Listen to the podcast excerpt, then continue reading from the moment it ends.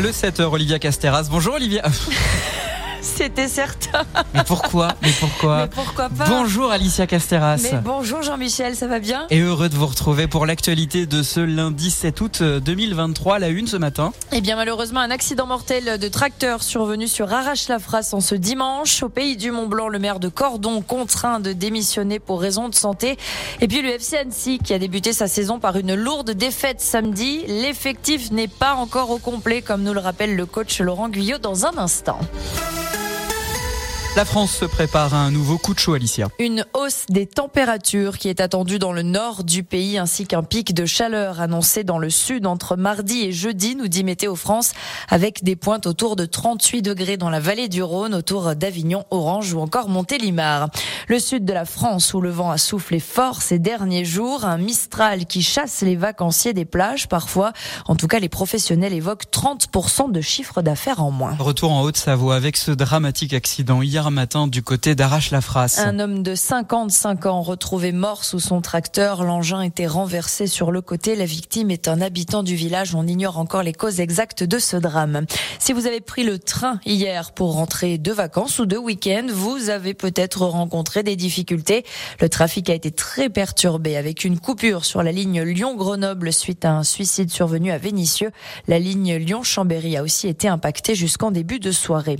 Au pays du Mont Blanc, un maire doit céder son fauteuil. Le maire de Cordon, Jacques Zirnelt, qui démissionne à cause d'un problème cardiaque qui l'empêche de s'investir de son mieux dans son rôle municipal.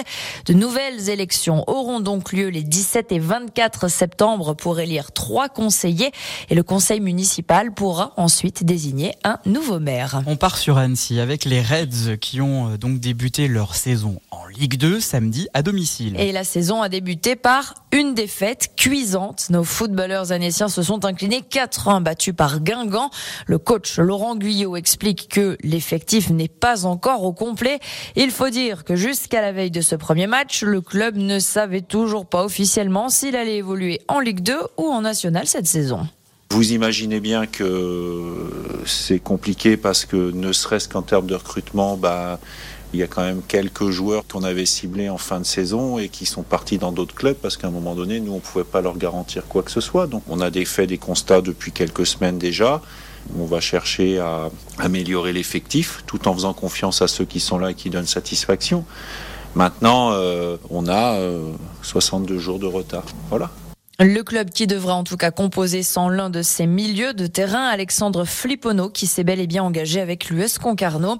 Le prochain match du FC Annecy à domicile au Parc des Sports, ce sera dans deux semaines avec la réception de Dunkerque et cette fois ce sera avec du public puisque le match de samedi s'est déroulé à huis clos. Le sport, c'est aussi euh, cette journée difficile pour les Français sur les championnats du monde de cyclisme hier. Oui, au départ, il y a Julien Alaphilippe hein, qui a tenté de partir en début de course et finalement, à l'arrivée, c'est le néerlandais Mathieu Mathieu Van Der Poel qui est allé chercher ce titre de champion du monde. Seuls 51 coureurs ont franchi la ligne d'arrivée à cause d'un parcours très difficile. Hein. Énormément de virages dans les rues de Glasgow. La météo à 7h05, c'est parti.